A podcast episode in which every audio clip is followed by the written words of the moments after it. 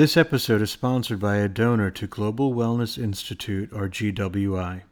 GWI is a 501c3 nonprofit organization with a mission to empower wellness worldwide by educating the public and private sectors about preventative health and wellness. GWI's research, programs, and initiatives have been instrumental in the growth of the 4.5 trillion US dollar wellness economy and in uniting the health and wellness industries. Visit globalwellnessinstitute.org. On this episode, we have Allie Sharma. Ali was born in the U.S. and developed a strong sense for social justice on family trips to India from where her ancestors hail.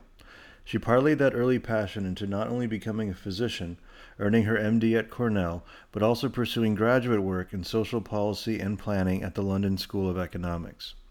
After her residency in psychiatry at UCSF and Cornell and working in emergency psychiatry at Columbia University, she joined a Netherlands based NGO and was placed in Afghanistan and Burundi to integrate mental health into primary care delivery. After returning to the U.S., she worked with marginalized communities in the South Bronx providing psychiatric services. She was also director of the Mental Health Service Corps under the Thrive NYC initiative.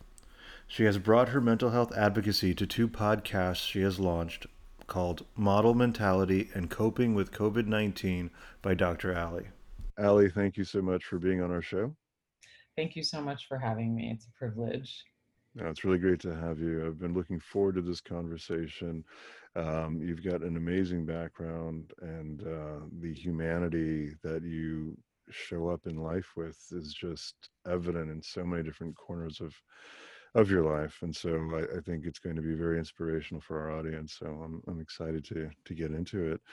Um, let's uh, start from the very beginning. Um, where were you born? I was born in weymouth massachusetts which is a suburb of boston and my parents are from india. There's more of a history there but i'm a first generation know, indian american Right. Well, let's dive into that that history a little bit because I understand your gra- uh, grandfather, maternal grandfather, was from Kabul. Yeah, so this is something funny, and I don't know how my Indian family will react to this in real time.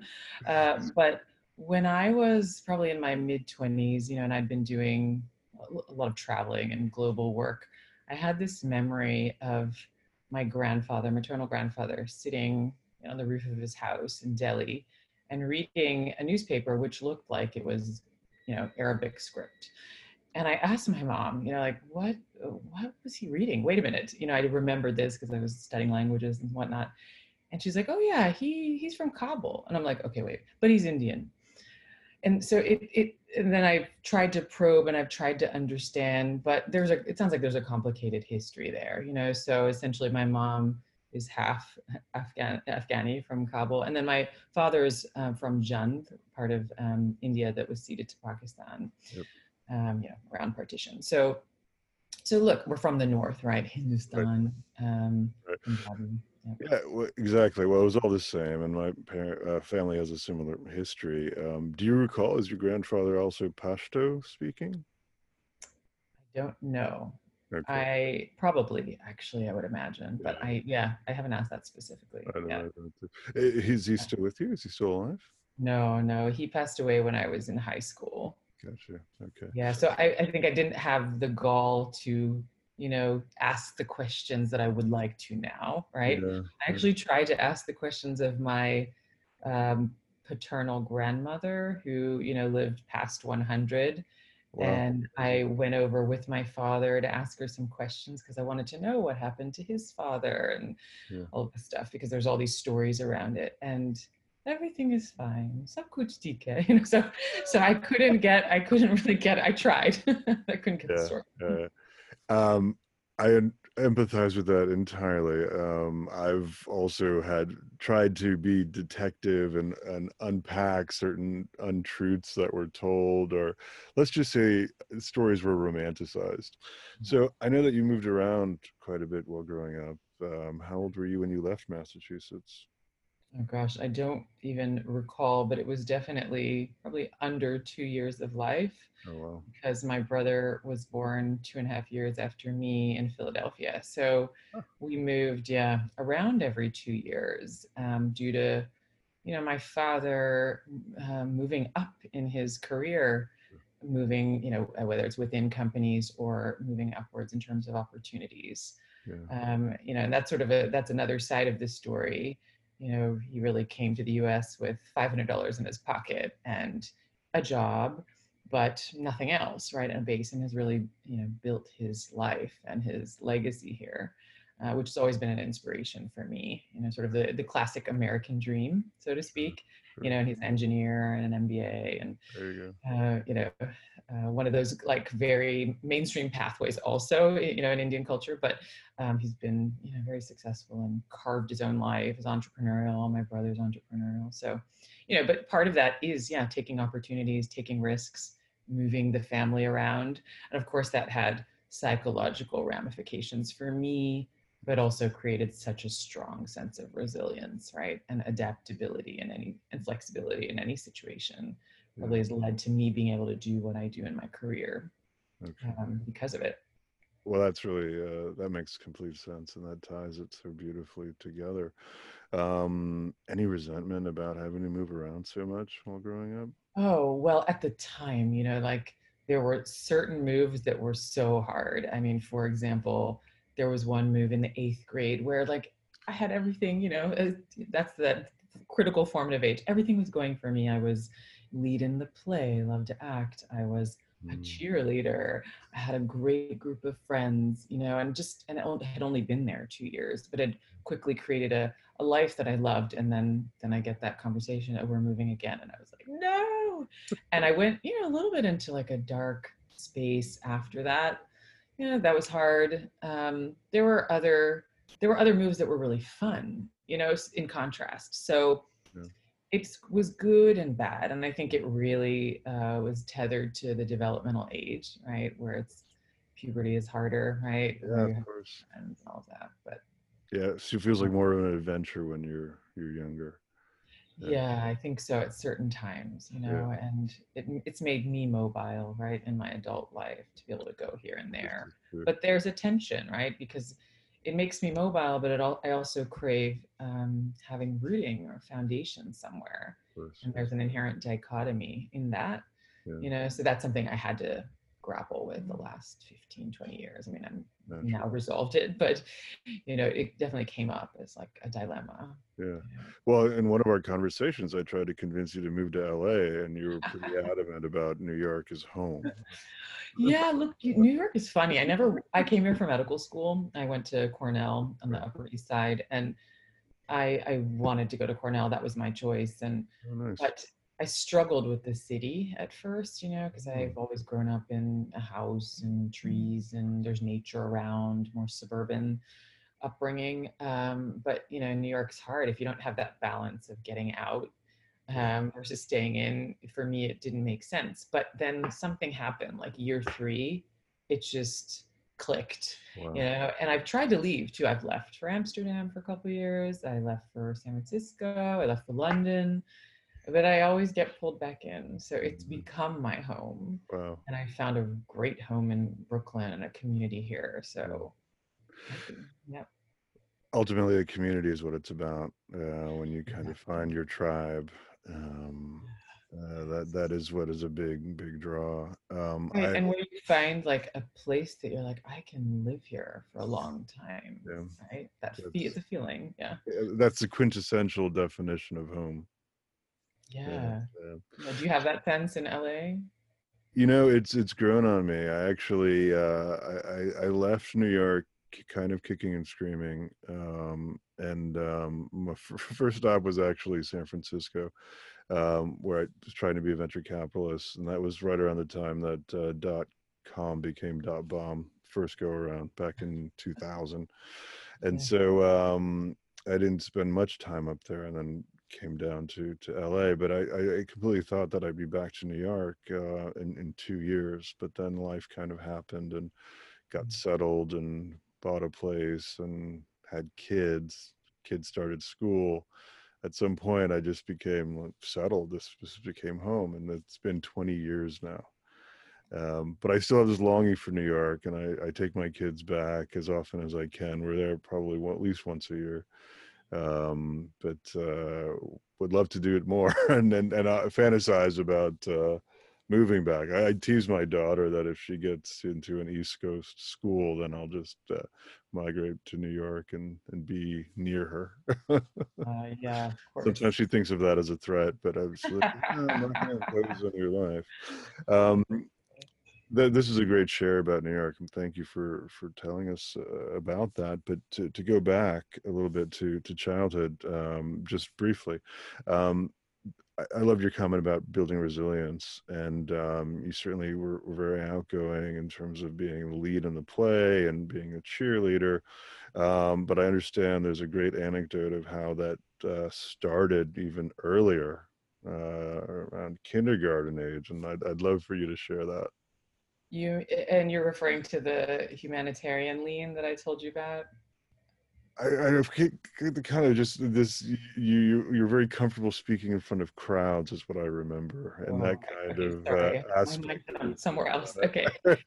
Yeah. so, I want to hear about that too. okay. Yeah. That's a, that that actually is a kind of a critical piece. But I will. Okay. The first one right. is, I was yeah I was telling you that for some reason and maybe this is the way I'm wired because it it just felt natural like inherently natural intrinsically natural uh, I haven't ever really had a difficulty or anxiety with public speaking. It's felt like a very natural thing. And, mm. you know, in kindergarten, in my um, public school, this was in Pittsburgh, Pennsylvania, wow. we had to do our first presentation, which seems early, actually, now looking back to prepare a presentation. It had to be um, a couple of minutes and you had to pick your favorite animal. So my favorite animal it was and is a cheetah because of the speed and agility. And so I prepared this, you know, presentation on the cheetah. And I remember even at that point, like working on my lines and memorizing the whole thing. And and so I got up there and I just did it and it was filmed and they were giving us feedback. And I was very young to do that. Uh, but I think it was in this like gifted track or something. So um, yeah you, so you didn't I, have a powerpoint presentation no i did okay, not. No but we had those do you remember that slide projector where you would oh my like god yes absolutely. clear slide yeah wow. and it would project yeah there was that because i had a picture of cheetah yeah but it was so natural and I, I remember getting the feedback that oh you memorized your lines? That's that's great and you didn't feel how did you feel i was like fine it was fun and like i remember people thinking it was unusual. And I was thinking, well, I just felt okay. But then my classmates were not having the same experience and were stumbling over their words. And like, that's the, the first moment I remember. yeah, exactly. The tears. And, you know, I started acting also in middle school. And I was telling you, I got started getting like a lot of leads and things. And of course, that got broken when I had another move. So there's discontinuity and fragmentation and things because of our life. But you know that has manifested and so in a way it's no although it's taken a long time to come to this in a way it's no surprise that i'm now being a little bit you know trying to be a little more public and speaking about mental health and, and podcast and other ways so well it's, yeah. it's an amazing mission that you're on and it's going to heal a lot of people mm-hmm. um, so so thank goodness for that teacher uh, who uh, brought that or, or, gave you the first uh, that platform. It was in you. She just gave you the platform to to be able to express it. Um, you referred to a humanitarian experience, and I know that's a very big theme in, in your work and your life. So um, sounds like we, you have a sense of where the, the, the roots of that came from. So please do mm-hmm. share. Yeah, look. So I've you know, yeah, as you alluded to, I've led this life of being very sensitive to those people who are marginalized. And I had one experience where it was just very, in, like, it was an important influence for me. Um, I was at one of my family members' houses in India, and I was with my parents, and there was a young person, and I mean age four, who was part of the help for the family. Mm. And, you know, as you know, right, a lot of people who are in a certain uh, economic class, socioeconomic class, do have help, right? It's very common compared to you know, where we are in the United States. And she was attempting to serve us tea.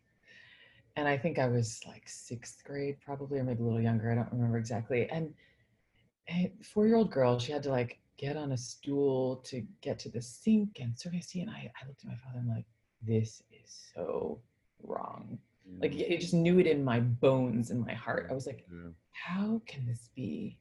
And I remember my father was like, I agree. And so he pulled her onto his lap. And then, of course, he got in trouble by the family. So it's, it's compl- I don't want to go into all the details because there might be a different view. And I was, you know, Only Respect. imagine. yeah.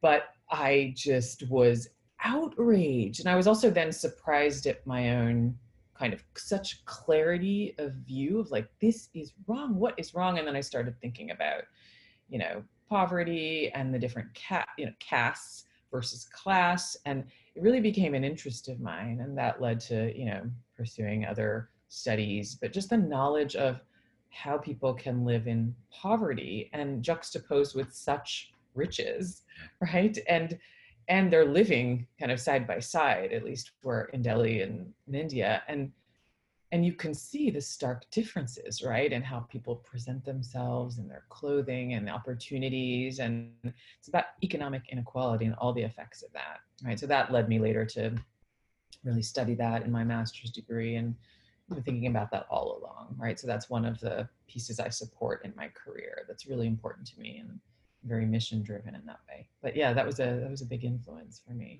And also the exposure in general in india and what you see versus here so.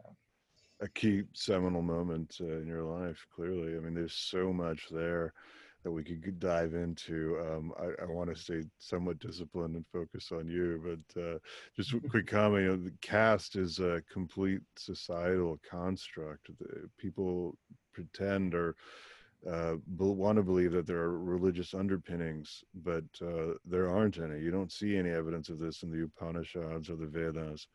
Um, and in fact, sociologically, it actually has a, a lineage that's compared to the guilds of medieval Europe, Mm, where uh, kind of made sense. People would congregate around professional lines, and it just uh, that made sense. But at some point, it got bastardized into this hierarchy, and um, it it just uh, you know, and and while it has been outlawed, and there have been some great uh, movements or Harijans, um, the, the the untouchable class, you know, one of their community members becoming a Supreme Court justice. Uh, a lot of great things have happened.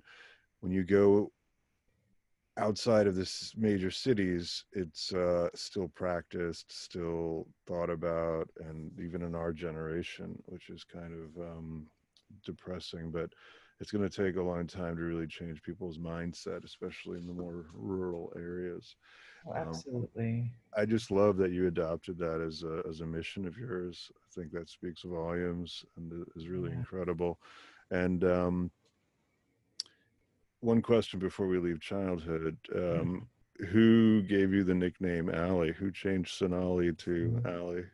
Yeah, that is a good question. Actually, one that I haven't even. I was thinking about doing a whole video, but here we go. This is it. I don't So- want mean to steal your thunder. If you'd like to say, No, no, it's good. yeah. So look, um, growing up in, let's say, um, you know, smaller towns in America, often post-industrial, right? And I, told you at certain times it's more painful based on the age I was. You know, oftentimes, and this is a really interesting discussion given what's happening in the world now, because of my name Sonali, which I love. You know, it means gold in Sanskrit. My brother's, you know, means silver, and it was just a nice, you know, a beautiful name.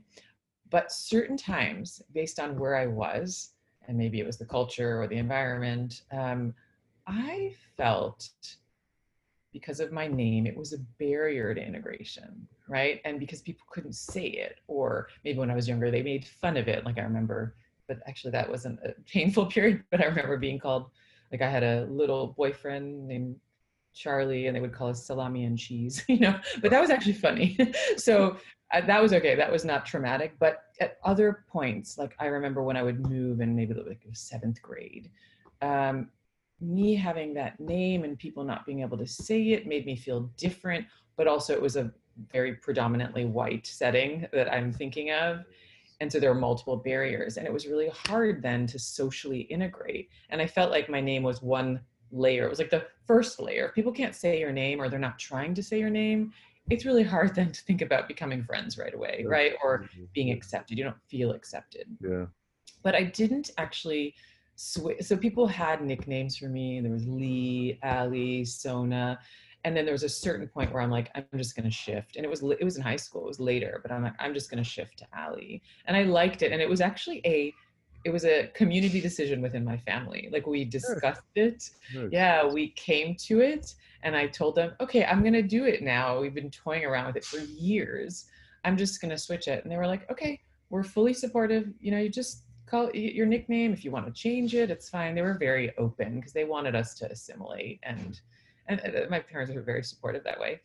And so I went with Ali, but I started spelling it A L I, right? Because my name is S O N A L I. But then people started calling me Ali. And then I got the wait, that's a boy's name, right? Yeah. Like Muhammad Ali.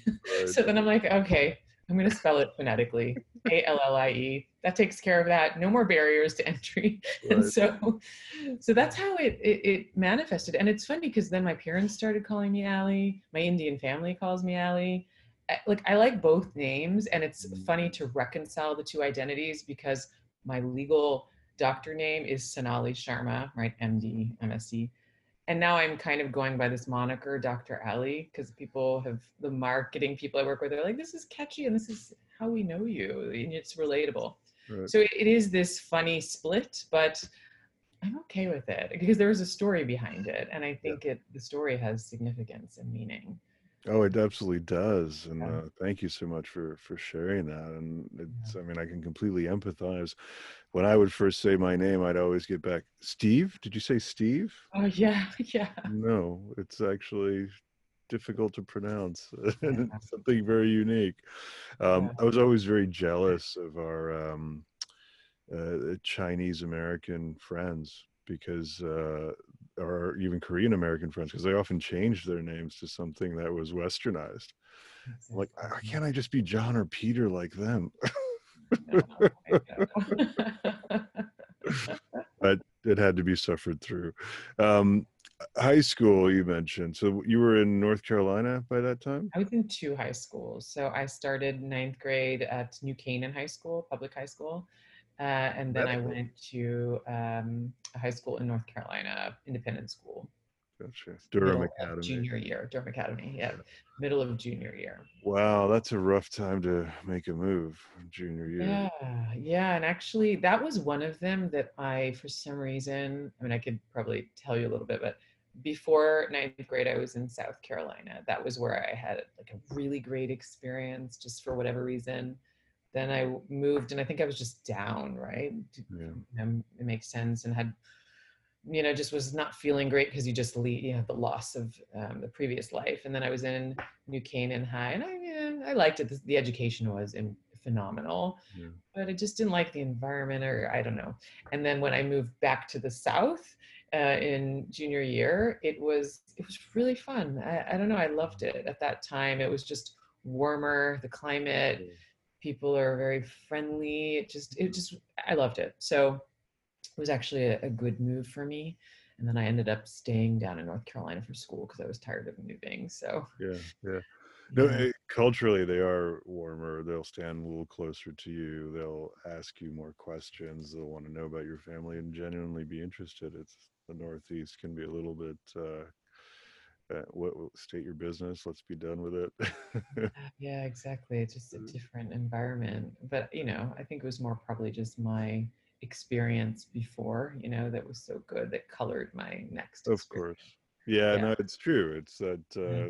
contrast and of yeah. uh, of the two that makes one long for or be drawn to to a certain setting um, well and then you stayed in north carolina for for college yeah, so look, this kind of goes back to that anecdote I told you. Like, uh, like of course, my father, who is you know a high achiever, puts the Harvard and the Yale applications on my desk, and it's really funny. Like you look at your teenage reactions, but I just was like, I put them aside because I wasn't sure that's the way I wanted to go. Even though maybe in retrospect I should have at least tried. But okay, but I, you know, I got into um, a series of schools, some of them Ivy League, but I decided to go public education. Hmm. Um, and I even got into Duke, its rival, which people are like, why did you go to Chapel UNC Chapel Hill versus Right. Duke? That's a big rivalry. Right. But I don't know, there was something at that time. I was like, you know what, this education. I got into the honors program too at UNC, so then I had this like other track, you know, very like small seminar style classes. But so I felt like it was a, you know, maybe an Ivy League education in a public setting. But I felt like at that time I was like, I really, education is so expensive. Look at the price difference. It's eight hundred dollars a semester at that time to go to mm. UNC. Wow. I do want to go to medical school, so maybe I'll, you know, think about that differently. But I want to try this. You know, I want to get to know this North Carolina society. I want to go to pu- like public. I want to be in the public educational system. I think it makes sense, you know, and really like meet the people that live here. Um, so that's what I did, and I look, I loved it, and it was Mhm. so much fun. There, there's a lot of lot more to discuss there. Um, but then, you know, I, I didn't decide to stay in North Carolina. So it was a great experience of five and a half years to to be there and be in the South and just get to know a different part of our world, you know. And Yeah, um, yeah. that's Which was-. At that point, the longest time you had spent anywhere. Yeah, yeah, probably. Uh, although Pitts, yeah, Pittsburgh, we were there for um, probably a little bit longer. I could Okay. tell you the number of years, probably seven and a half years, but different school Ah. systems within. So Oh dear. Okay. Yeah. exactly. That's true. All right. Um, so you said something interesting that I was going to ask you about. You actually knew going into college that you were going to pursue medicine.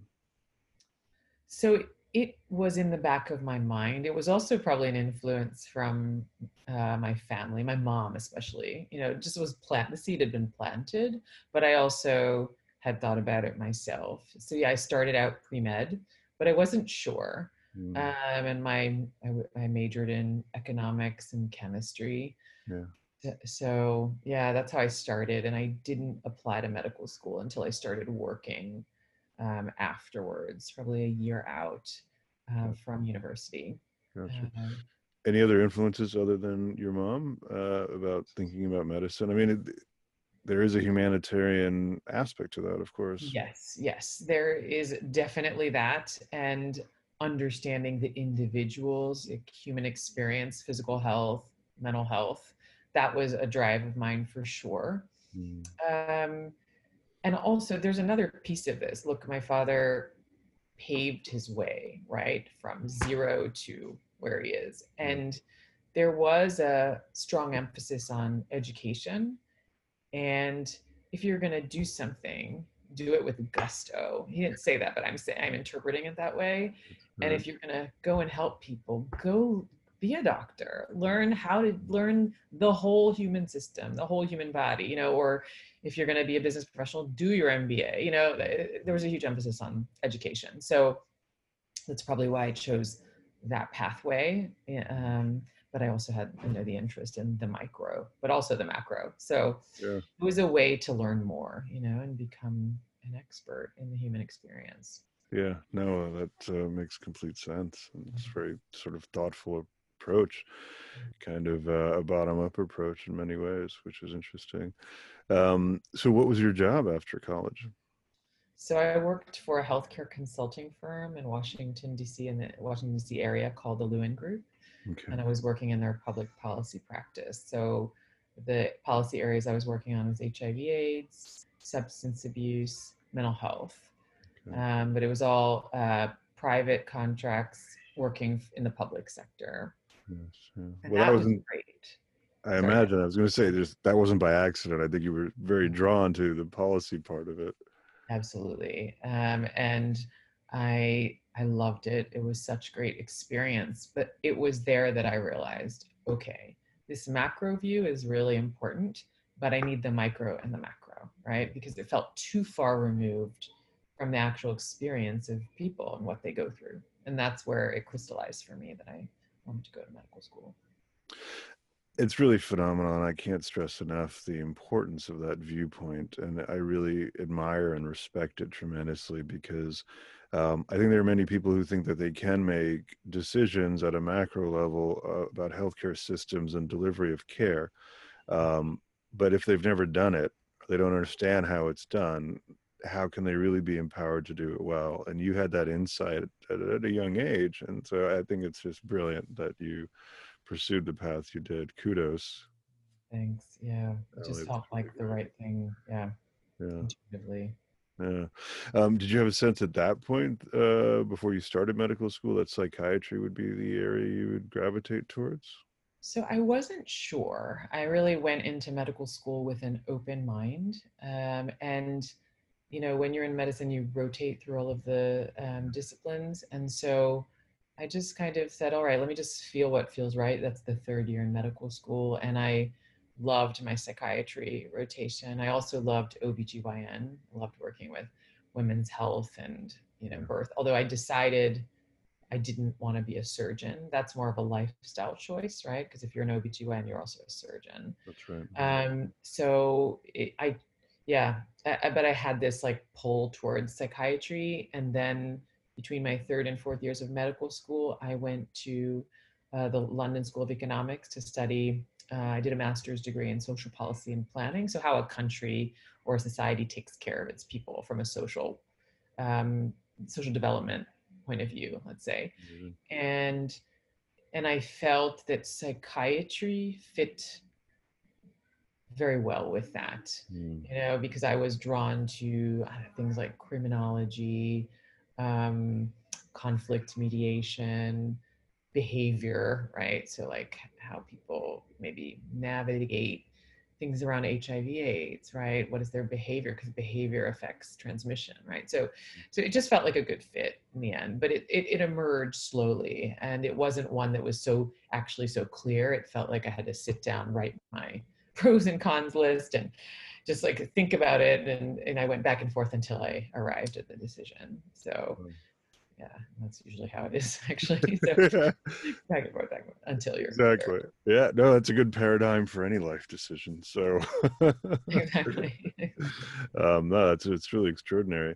Um, and then just uh, you know heading to LSE, which is uh, an, an, amazing school and and kind of the leader in thinking in terms of you know economics, political science, and, and policy. Um, it's really you're, you're with some of the best minds globally um, there. And I imagine that was also a great way to parlay into some of the other geographies that you've spent time in um, yes. post medical yes. school. And so let's let's chat about that. Walk us through. After graduation, you go on these. Um, I almost feel like missions. Uh.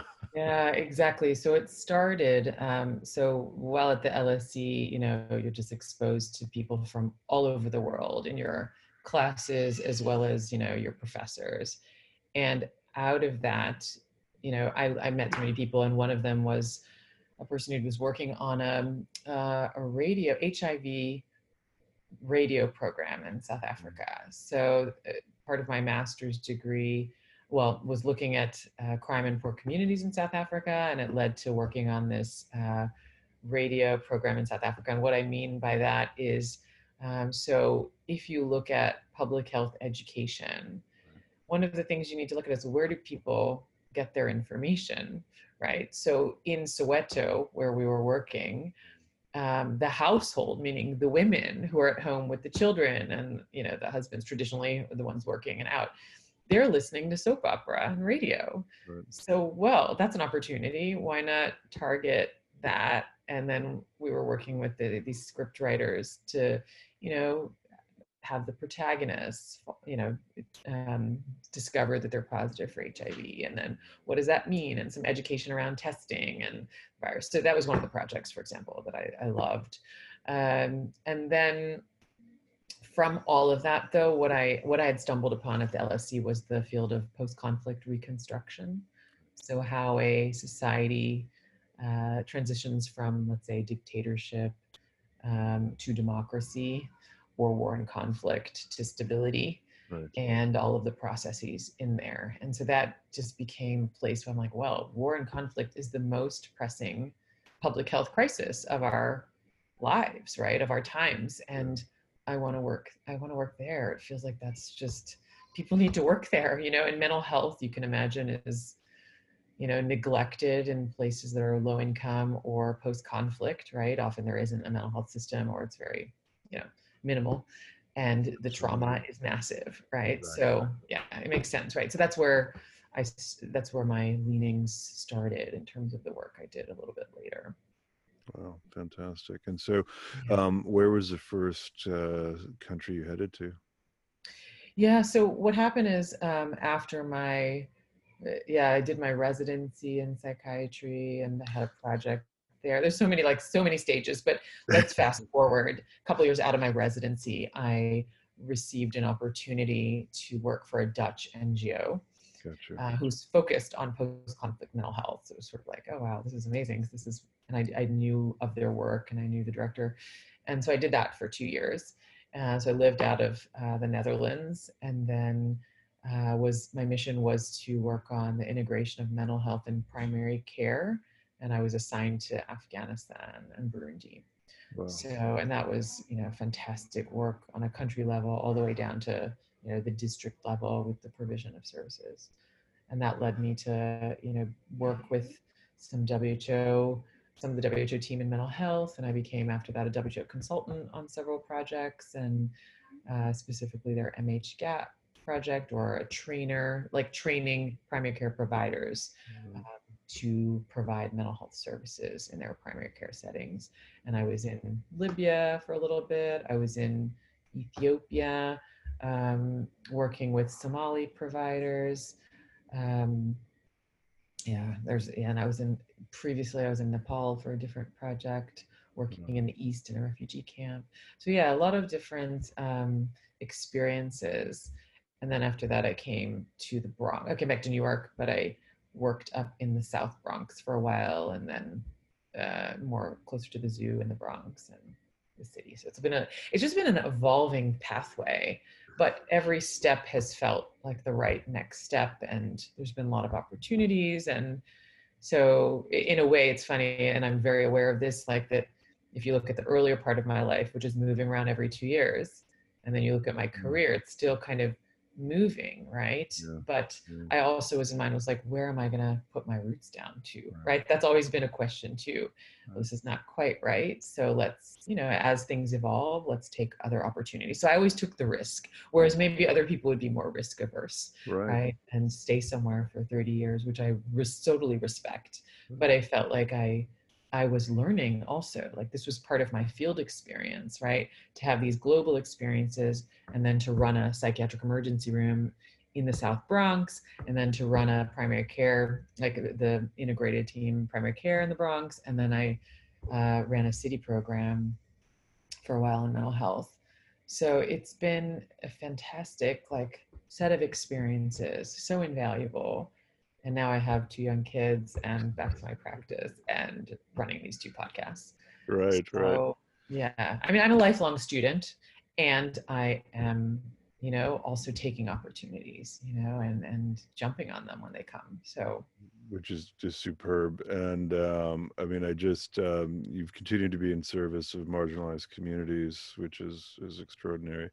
Um, and uh, I imagine just uh, being on the ground in some of these locations, um, like what were those experiences like? Were, were, did you feel worried about your your your person, or was it enthralling to be with these other uh, groups where you had to learn cultural uh, nuance?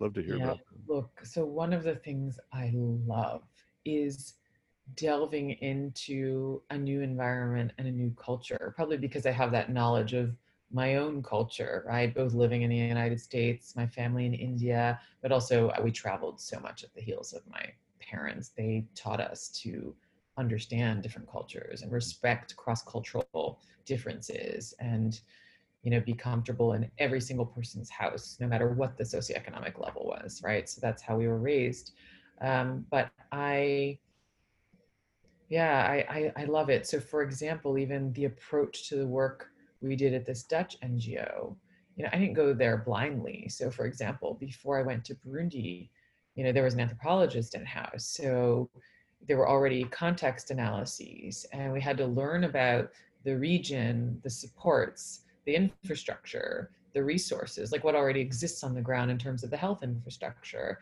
and also like uh, cultural idioms of distress. So we, I was doing this study, and I, I can send it to you, but just looking at how people express distress, but in their language and in their culture. And then how do you back translate and how do you pair that to like our Western knowledge? So I wasn't taking like our Western view and like imposing it, mm. right? It's really like understanding the culture and how would people identify because mm. the problems in their society, because they know, right? If you talk to people on the ground, they can describe to you what probably is marijuana abuse, right? But they may have a different way of talking about it or anxiety or trauma. Yeah. So so yeah, that's been and that resonated with me because that was already my intrinsic way to do it like learn don't assume you know understand your biases when you go into somewhere somewhere else that's not your culture so um yeah so for example um i'm just going to throw out one libya Perfect. So I was a trainer there and I just, wow, like what a fantastic culture.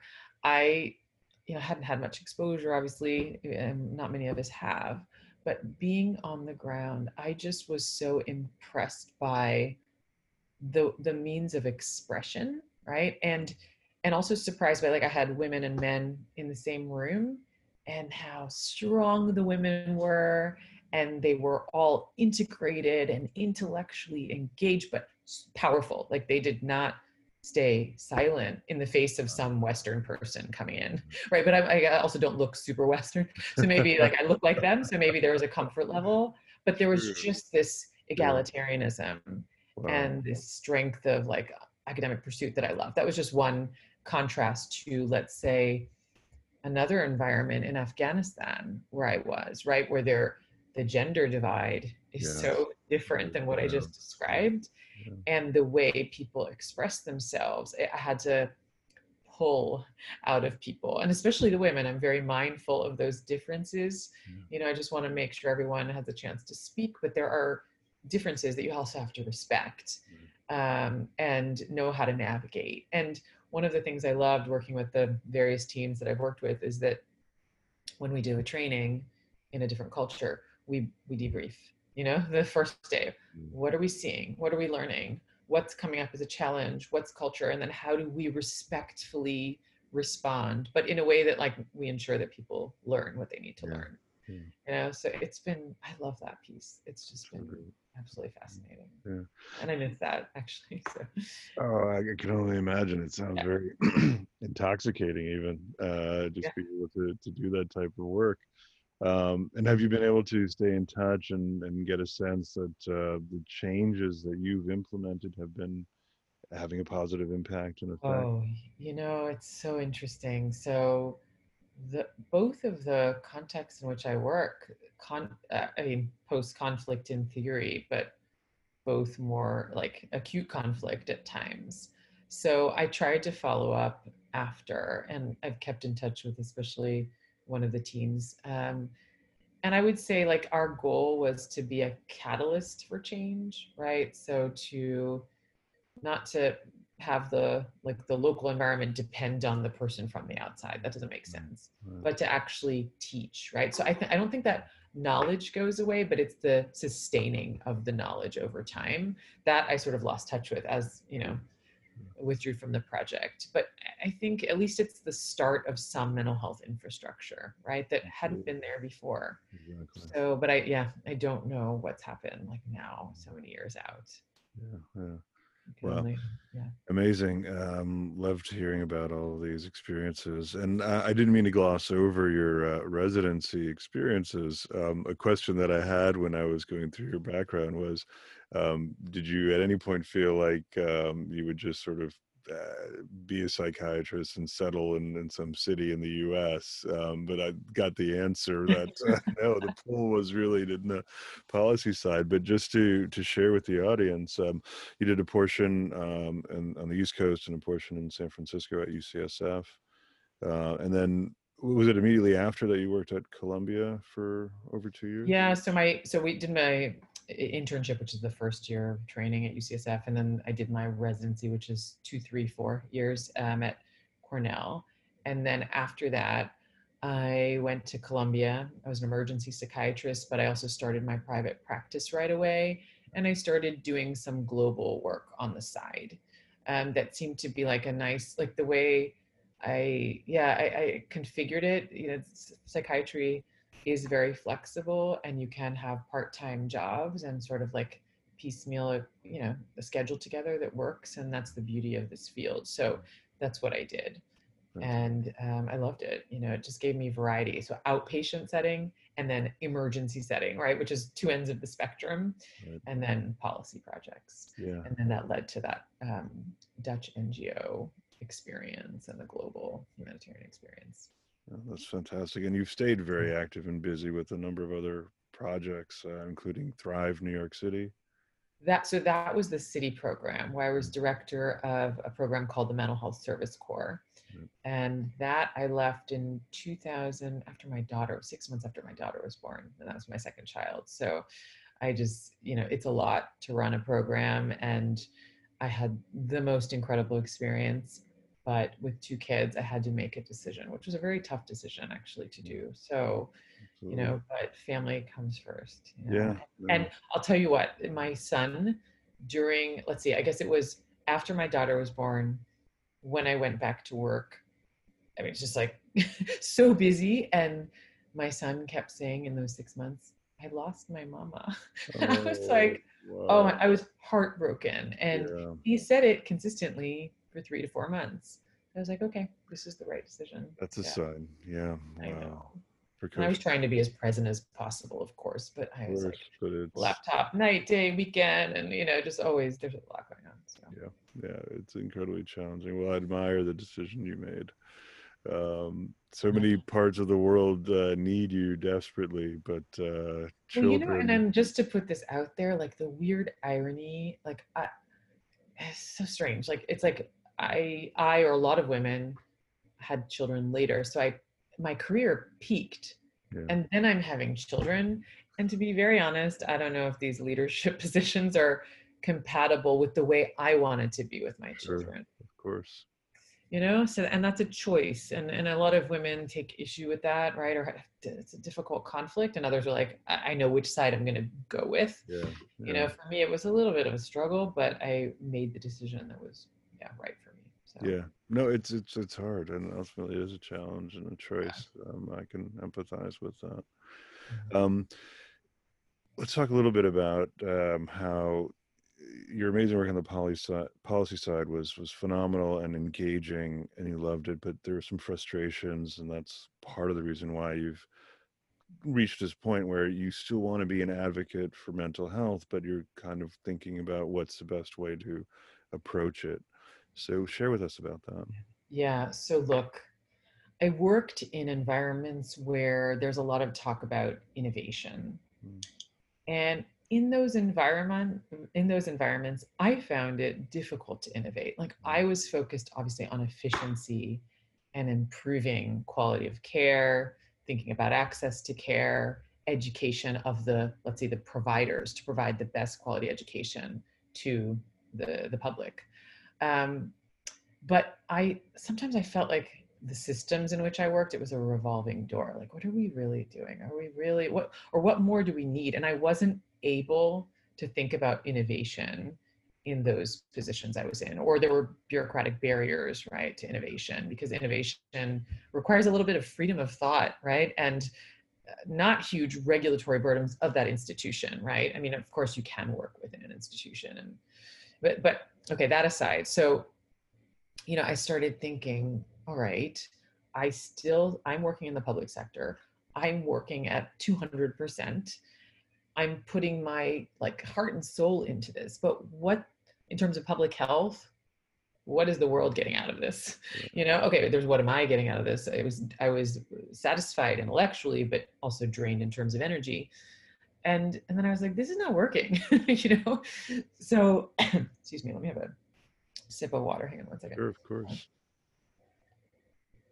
and so, in thinking about going back to my practice, and I love my practice, but it's a different part of my mission, right? It's still helping with mental health, but then it doesn't work on that policy level, right? Of working with the, the most marginalized. So that's why I started thinking, well, how do I use my voice to talk about mental health? Going back to that cheetah presentation, like I can speak and I know how to do this and I think I'm engaging or I hope I'm engaging. And, you are. We'll attest to it. Okay, thanks. Yeah, thanks. So how do I use that to talk about mental health and to think about public health promotion, right, which is education for the masses? And that led me to these two podcasts. And it was really just a series of coincidences, actually, but with an intention set.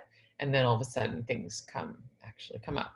So I can tell you a little bit about that. But last year, while I was thinking about this, um, I was at a dinner party of really good friends of mine, sitting across from uh, this guy named Max, and talking about, yeah, I just left this big job and now I'm gonna like talk about mental health and reinvent the way I do this. And he was like, he was perked, his ears were perked and then he was like you know like let's talk more about this and then he and he's really uh, um, basically he's an expert in um, social media mm. and how to think about marketing someone in that way or how to put yourself out there in that platform and that was a new world to me like i didn't yeah. know so anyway we met a few times and i met his girlfriend who uh, he's a model but he's also a business person and his girlfriend is a, a dutch model, Victoria's Secret model. Her name is Sanne Vloet. And they introduced me through like different uh, meetings to someone named Bridget Malcolm, who's now my co-host right. on model mentality. And we had just met so many times. I was like running informal groups on rooftops in Brooklyn, talking about modeling and mental health because they were like, we need help and oh. this is not being addressed. And I'm like, hey, I'm happy to talk about this because mental health is universal and it affects everyone. And if you feel like it's an unmet need, let's discuss this, right? Because it's, yeah, I mean, that's often the case, right? It's not mm. discussed or there's so much stigma around it or there isn't a platform to do so. So in any case, we, Bridge and I met a couple of times in last year. We created Model Mentality, which was supposed to launch in March 2020. COVID hit. Right. We're like, okay, let's go on pause. We had like PR on board and this big launch planned and everything. And so we stopped and then and then I was like, all right, but I have these podcast skills, so let's talk about COVID. And I was thinking, you know, having done that post-conflict work, there is value, and I'd studied like truth commissions and the truth and reconciliation process oh, nice. way back when. There is so much value in collective healing at through telling people's stories. So that was my initial thought.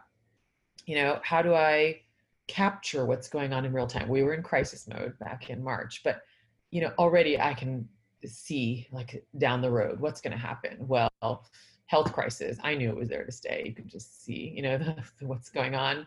And, and therefore we're not working and therefore people are going to lose their jobs and kids are at home. I mean, we could just, I just started imagining all things and businesses are going to close and people are going to be impacted in so many ways that ultimately will affect their mental health and their health, right? Those are called the social determinants of health, all the pillars of our lives housing, health insurance, job, relationships, all the things that determine our mental health, right? So, so I started this podcast, but in a in a fury, kind of like what you described with your podcast, but like I have to do this, and I don't have eh, the mission is like broad, but I'm going to do this. And I had some people helping me, and Bridget Malcolm edited almost all of my episodes, which was so cool because she was in Australia. And we just, we did it. And I started churning out five episodes a week starting wow. in April. Amazing.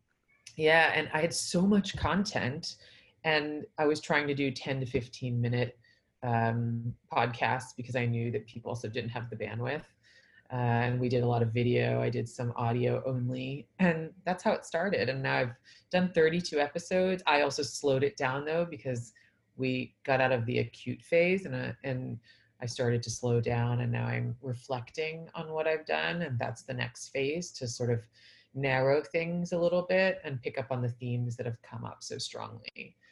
And then we also, I just felt like also, you know what, mental health is top of mind right now let's release a curated series of episodes of model mentality but let's be very sensitive in how we frame it and mm-hmm. how we do it because it's not just about talking about pop culture and something that's not relevant. Mental health is relevant. Exactly. And but how do we frame it in a way where we can reach a lot of people? So so that's where I am.